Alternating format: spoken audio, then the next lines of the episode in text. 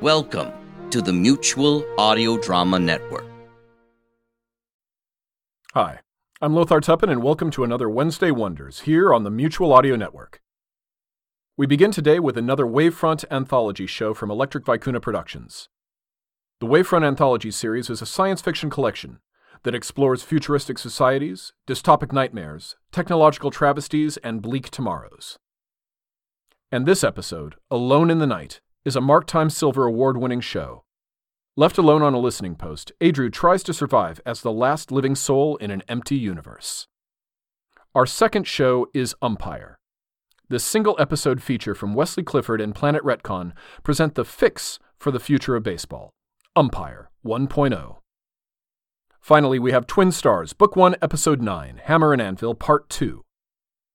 In this final episode of Book 1, with Tyson wounded and on the brink of death, Ping An assaults the peace conference in hopes of capturing the delegates.